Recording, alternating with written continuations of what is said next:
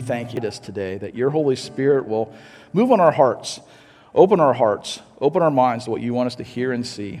And once again, we thank you so much for everything you've done for us. In your name I pray. Amen. You may be seated. Thank you, guys. Appreciate the, the worship this morning. Um, if you've been tracking with us in the Bible reading plan, we're going to be in John 5 this morning. And uh, I'm excited to share what I believe the Lord has uh, laid on my heart. Um, I just really just want to start off, though. If you've been tracking in John uh, at all with us, um, it's been really interesting to see Jesus in his encounters with individuals this whole time up, up through here. And um, we're going to see some individuals, um, uh, the, the gentleman here at the well. Uh, but uh, you know, it's also been interesting because uh, during this time, with Eric being on sabbatical, we've had different voices up here. Each one of our interns are getting a chance to uh, preach a couple times this year. And I just want to, uh, first off, just thank the interns. Um, a lot of us uh, may not realize how much um, commitment there is with being an intern, but uh, every Friday they spend the whole day with Eric and, uh, and, and some theological training, some practical training. Um, some of these guys, well, all of these guys have jobs. Um, a lot of them have young families, and some of them even have businesses they're running.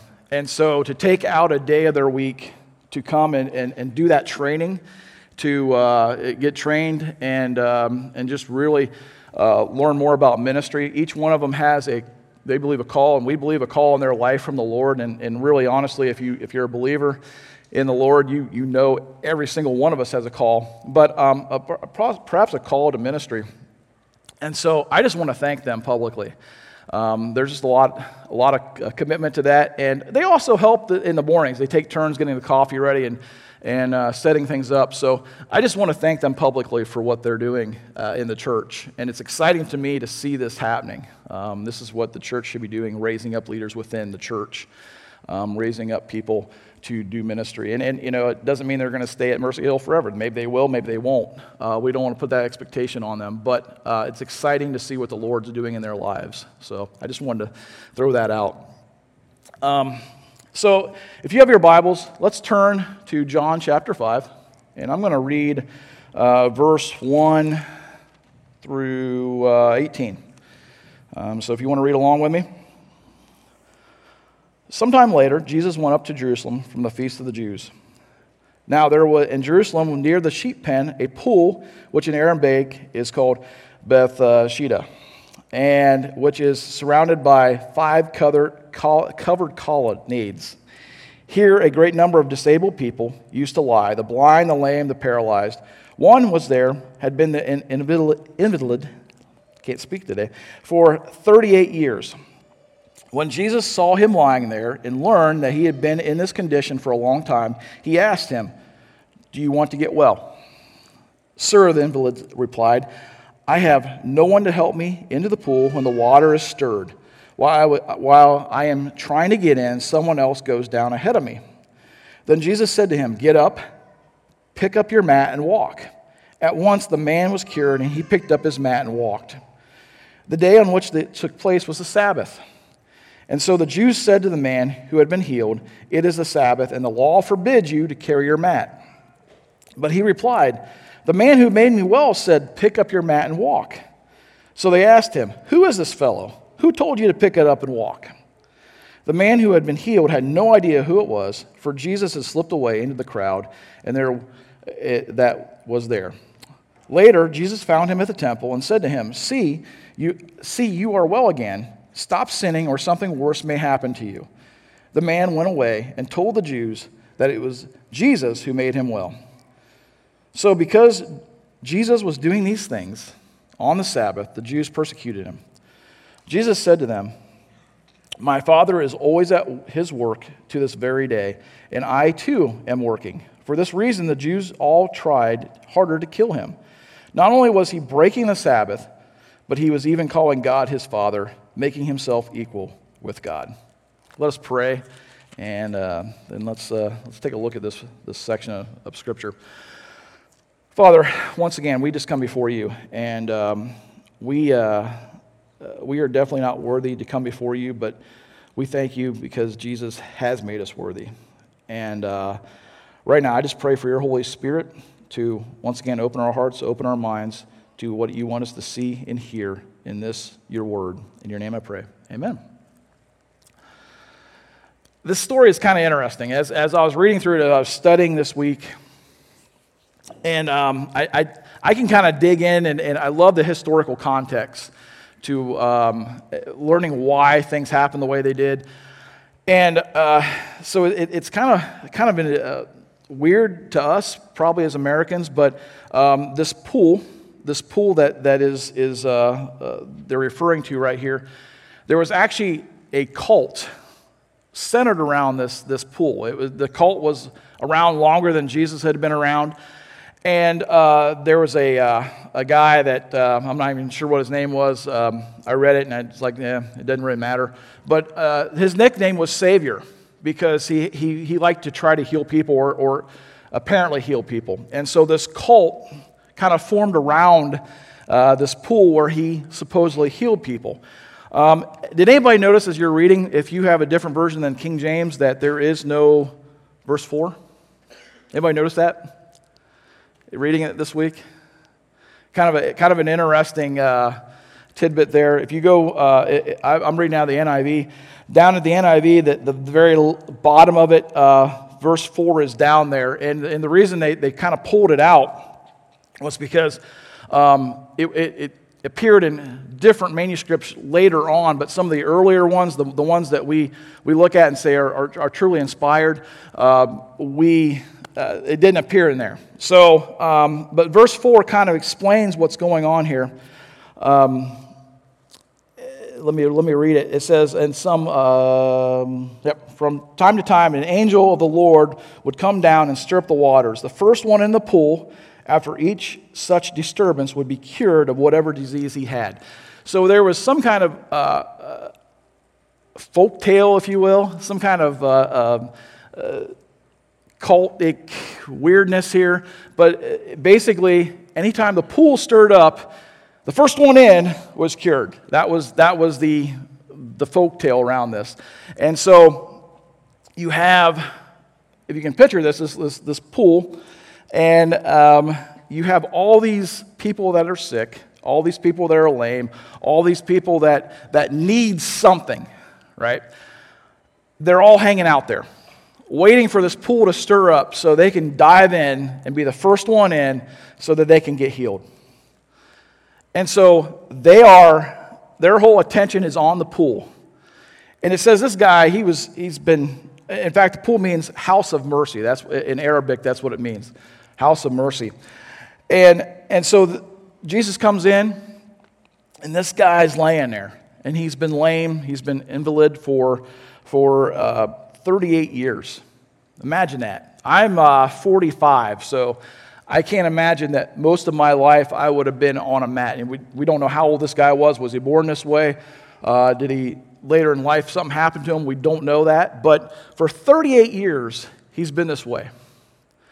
And he is so focused on how to get healed that he's focused on the water. And here comes Jesus, and he, he looks at him, and I mean, it's kind of an obvious question, right? I mean, the guy's there for a reason. He's wanting to get healed, most likely. And Jesus asks him, You want to get healed? And what's, what's the first things out of him? I can't get in the water fast enough. Everybody always jumps in ahead of me. I, I, I can't do it. Da, da, da. And Jesus looks at him and says, Get up, pick your mat up, and walk. And immediately he's healed. Immediately he's healed. Now, that's amazing. that doesn't just happen every day. And as he's walking around, what happens? Well, the Jews, they see he's carrying his mat, which was against Jewish law. It wasn't against God's law. It was added on. We're going to talk about that here in a couple minutes. He's walking around with his mat. All of a sudden, the Jews are like, What are you doing? What are you doing? You're sinning against the Sabbath. and they light him up for it. And they said, How dare you? And he, then he's, he automatically goes into, wait a minute, it wasn't me. the guy that healed me told me to pick it up and walk around. it's a weird overall situation, isn't it? You, you would think if you were the guy that's been 38 years on a mat, you'd be like, I just got healed. not, not, not passing the buck and saying, Well, Jesus told me to walk around with it. it, it it's, it's an interesting story. It, it's, it's almost humorous in a way. And then he comes to, Jesus finds him later and says, Look, it would be better for you not to be healed if, if you're going to continue to go on sinning. And once again, I want to look at that later. And after he figures out it's Jesus, he goes back and tells the Jews it was Jesus that did this. And the Jews' response to this is let's persecute Jesus. Let's go after him. Let's even try to kill him because he's disobeying our rules. He's healing. How dare he heal on the Sabbath? It's interesting, isn't it? If you break it down, it, it, it, what in the world's going on here? And um, I think both these, both these parties, the invalid, the guy that's been on the mat for 38 years, and the Jews themselves, they had the same situation going on in their lives. And you look at this and you're just like, what, what is that? Both of them have made assumptions. Both of them have false expectations on how God is going to work in their lives, or how God is going to move, or how God is going to do things. And these false expectations, these, these assumptions that God is, can only work in a specific way, has led them to a couple of things. The first one and then, and then this, this is something that we need to be aware of because ourselves can be this in these conditions is that we miss God. We totally miss God, miss Jesus and his heart. If we make assumptions about God, if we make false expectations about God, we actually miss God. We don't even see who he is. Now, if you look at the invalid, right, he had no clue who had healed him. He just knows somebody told him, get up, take your mat, and walk. And then it says Jesus disappeared in the crowd. Now, physically, he missed him, right? He was like, where'd he go? I don't even know who that was. But not only did he miss him physically, he missed him spiritually. The guy was healed. Praise God. 38 years but he missed, he missed Jesus. Jesus comes back later and says, Look, something worse can happen to you. What's that worst than being 38 years on a mat? Well, it's eternal life, guys. Think about that. I mean, Jesus can heal somebody and they still miss Jesus. They miss the fact that He is salvation, that He is God Himself, that we can have life abundantly in Him, life after death in Him, with a relationship with Him. He missed it. He missed the fact that Jesus was offering more than just a temporary healing. Because honestly, every single one of us are going to face, face death, physical death, in this world, aren't we?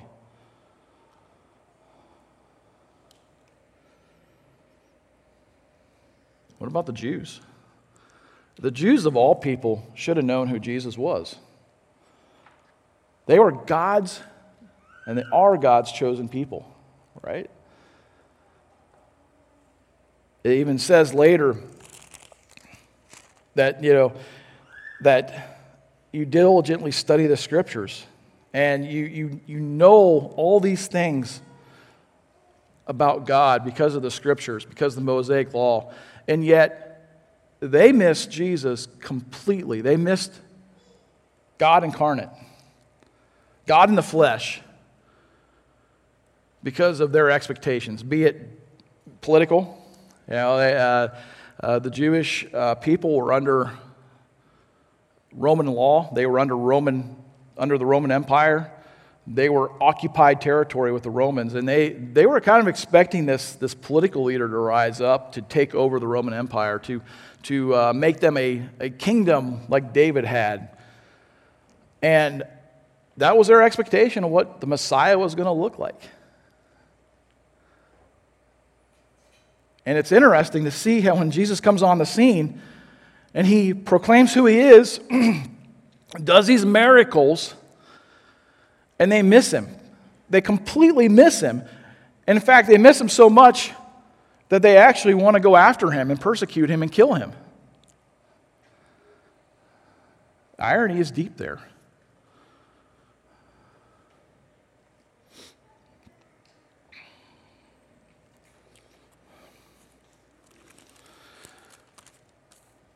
The second thing, when we, when we make assumptions, when we, we assume that God is going to work a specific way or God's going to show up a specific way, when we have these false expectations of what God's going to do, we get frustrated. We get frustrated. And I, I think, you know, I can make a case here. Um, we didn't hear the tone of the invalid. But, you know, as, as Jesus says, do you want to get healed? I can just hear the, uh, imagine the frustration on the invalid's voice saying, I can't do it. Everybody's jumping in the water before me. I can't get healed. And that being his primary focus of how it's not working out.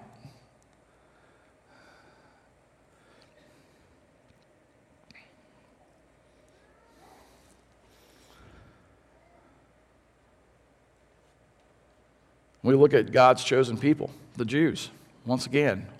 What's their response to Jesus? They're frustrated enough that they start persecuting him. They go after him. They say they want to kill him. And I believe that's out of frustration because their God would never show up on earth this way. The perception of God would, no, God wouldn't work this way, would, they, would he? Um, one of the, one of the uh, Old Testament characters I love is Elijah. And um, I want to take us back to 1 Kings chapter 19. And you want to hear someone that's frustrated, frustrated with the circumstances, frustrated perhaps even with God, is Elijah. Now, this is after the showdown with the prophets of Baal. Um, all the prophets have been killed. The people of Israel. Um, uh, they had two piles of wood, and the prophets of Baal prayed their, their false gods, and they didn't show up, surprisingly. And the wood didn't burn. And over here, Elijah, he prays, and there's fire that comes down from heaven after even soaking in down the wood. So that's, that's the context here. And, you know, all the, all the prophets of Baal were put to death by the people of Israel. They rallied and said, We know God's our true God. And all of a sudden, you know, I'm sure Elijah has these expectations of like now everything's going to be fixed, and not so much. The queen actually puts a, puts a price on Elijah's head. And it says he was actually afraid. Now, what's so interesting is that Elijah just went through all this stuff publicly. And he's afraid of this one woman. And he runs, he literally runs for the hills. He's, he's, he, he's complaining this whole time. He goes, I've had enough, Lord. Take my life. I am no better than my ancestors. That's in verse 4 of, of 19.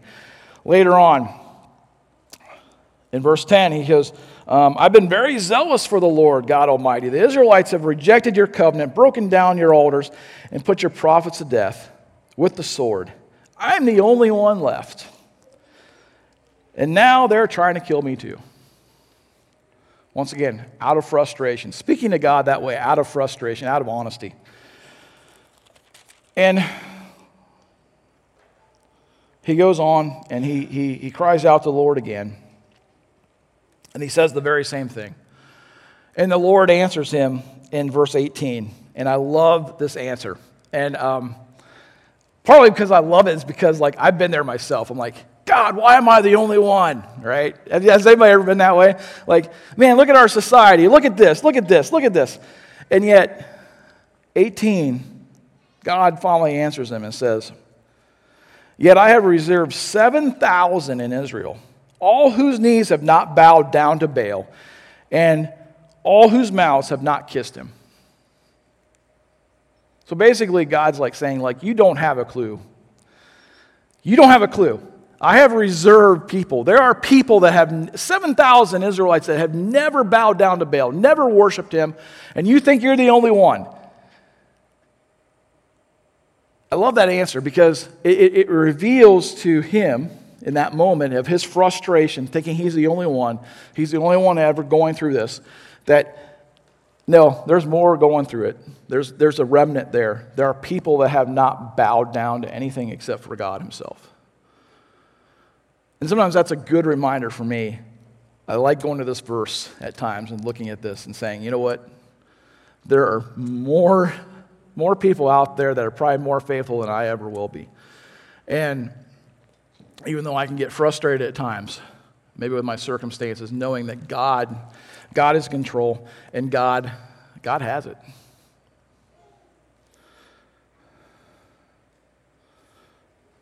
The next point I'd like to go to is we try to control.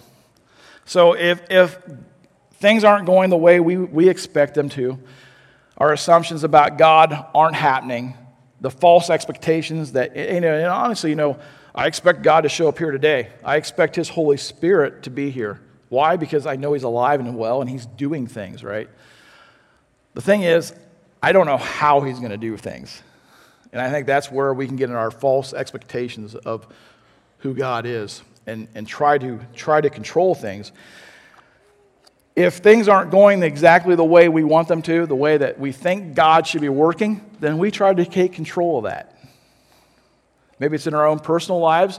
Maybe, maybe um, taking control of the things that we don't have, you know, that we have little, little things of perceived control over. And so the invalid, once again, I, I, I think it's also interesting. I think he spoke out of frustration about how he wasn't able to get healed, but I think he was also the fact that it was kind of a control issue for him. You know? Well, I can't do it. I can't do it instead of really saying, Yeah, I want to get healed, that was kind of a control thing for him. I, um, as some of you guys know, I, I used to be a chaplain at um, one of the local nursing homes, and um, I had a, a, a, a, resident there named John. I loved to death, but he was wheelchair bound. And uh, he's passed away maybe a couple years ago from a heart attack. But um, he, even though he, was, he had no control over his legs, no control over anything with, with uh, just little things that we take for granted. He was a control freak. And what I mean by that, I would, I'd, I'd have to leave uh, a good 10 minutes early to go get him for church because he would be a control freak on every little thing in his room. His pillow had to be just right, had to be laying just right the, the flap just under the pillow and it had to be smooth. And his call light had to be wrapped around the bed just a specific way. I'd, I'd, sometimes I'd spend five minutes wrapping it a specific way just so he would be happy so we could go to church. Now, the way that sounds like it's a pain, but if you really think about it, it was the only control that he had in his life. He was in a wheelchair. He had to have someone help him go to the bathroom, change him. Sometimes he'd have to have people help feed him. It was a control issue. It was the only thing he had control over. Control. We like to try to be in control when things feel like they're out of control. It's interesting with the Jews, right? What kind of control did they have? Well, God said, keep the Sabbath holy. Well, guess what? We're going to really make it holy. We're, we're going to add all kinds of rules and regulations on it. We're going to control what it looks like for it to be holy. Um, interestingly enough, um, another John, um, about 15, 20 years ago, I used to uh, sell lumber. And uh, we, I'd go to all kinds of different wood shops. And um, this one wood, and, and, I, would, I would build really good relationships with some of these guys. A lot of times when I'd get there, they would shut down the shop. Um, I'd get there right around breakfast time or lunchtime for some of these guys. And um, they'd shut down the shops and let's, let's talk. And inevitably, I would be talking about theological stuff. And uh, this one guy, he, his name was John, he was actually a bishop in a low order Amish church. Uh, a lot of times we would call them Swartzentruber Amish. And so, you know, they would be he, be, he was super low as far as like, you know, uh, no air tools in the shop, uh, no uh, triangle on the back of their buggy, no windshield. And one day I just got to, I just, I just asked him an honest question, right? I said, Do you really think these rules and regulations are going to get you to heaven? He said, No, no, it's not. It's not going to get us to heaven. It's Jesus. I said, Okay, good. And I, I truly believe he believed that. And I said, Then what's, what's up with all these, all this stuff, right? And he said, Well, it's the good of our, our congregation, it's the good of the church. We got to put guardrails up. That way, no one falls into sin. And it's really interesting to hear that. And I, I truly believe, you know, this is where it kind of originated from for the Jews. You know, we, we got to put guardrails up. We got to make sure that someone's not going to sin. Well, I can't imagine how exhausting as a church leader that would be to have to start policing everybody, making sure that they're staying this far away from sin.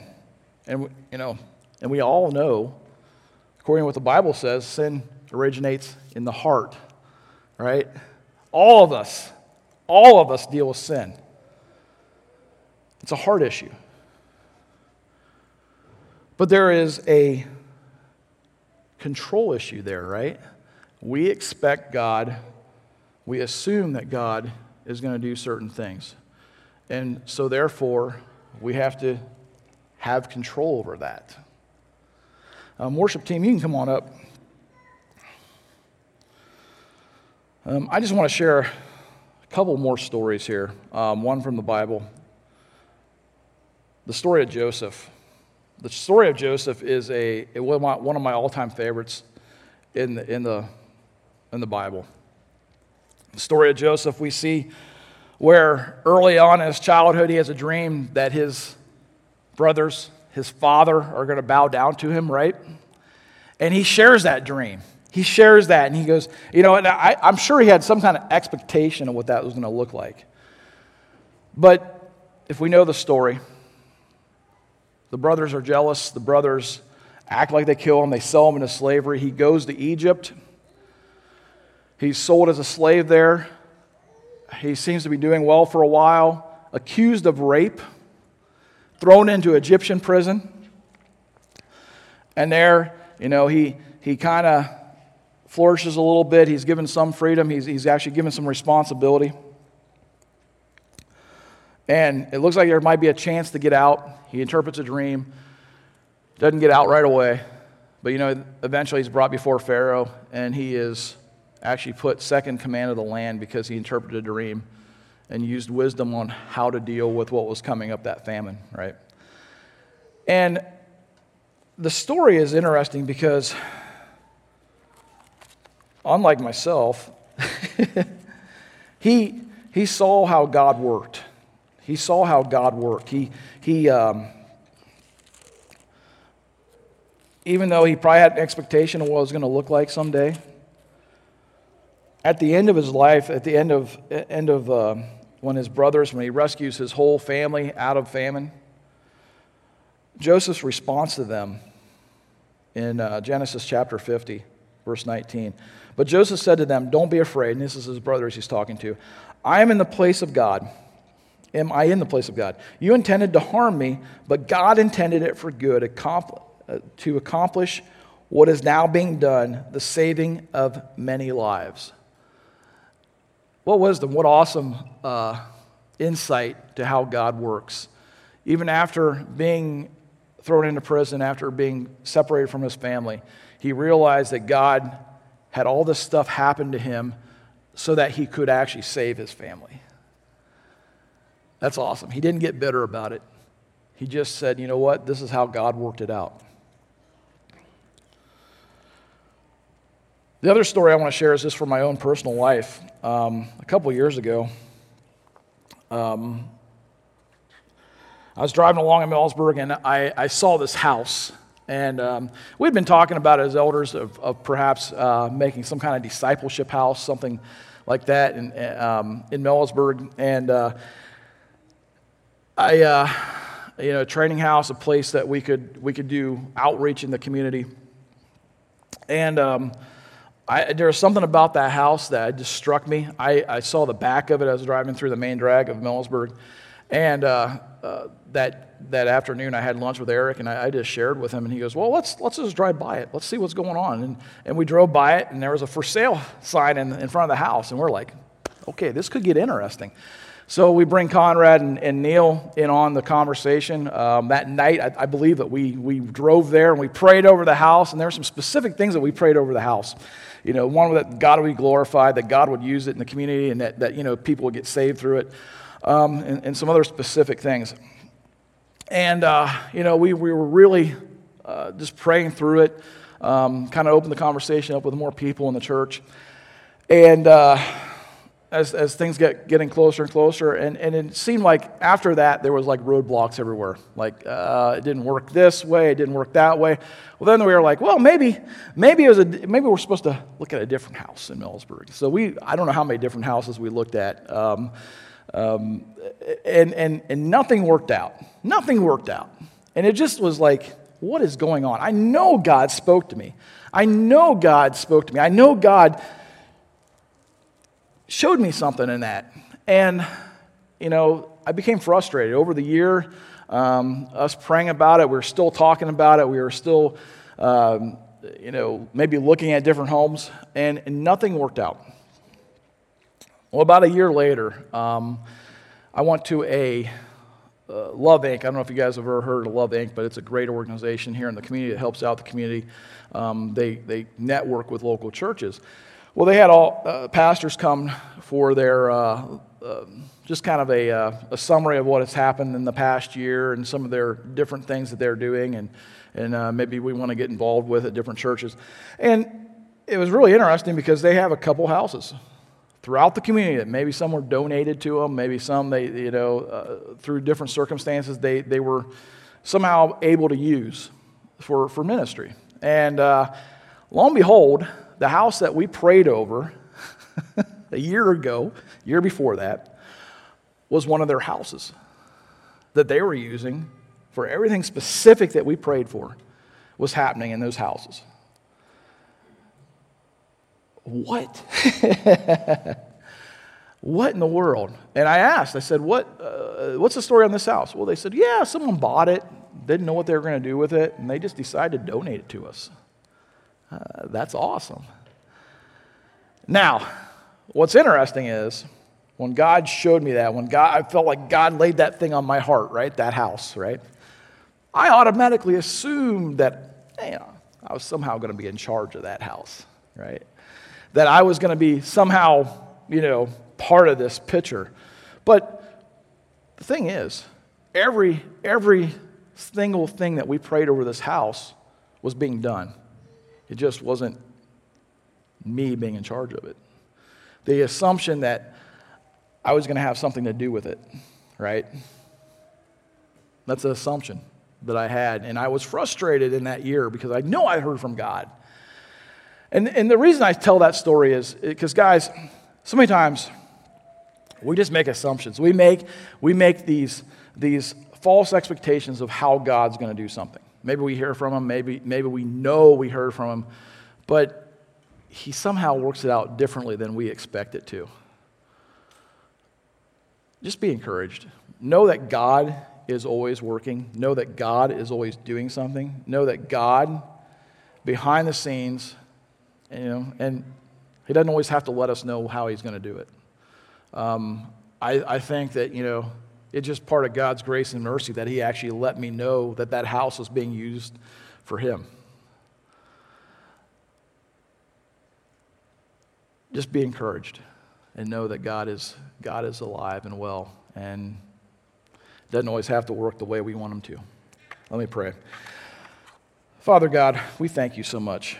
We thank you that you love us and that you care about us and that um, you work in spite of us, that you work everything out perfectly. And uh, right now, I just pray for each and every one of us that we will be led by you, that your Holy Spirit will um, um, just lead us day by day. Um, once again, I just thank you for you and the fact that you have saved us. In your name I pray. Amen.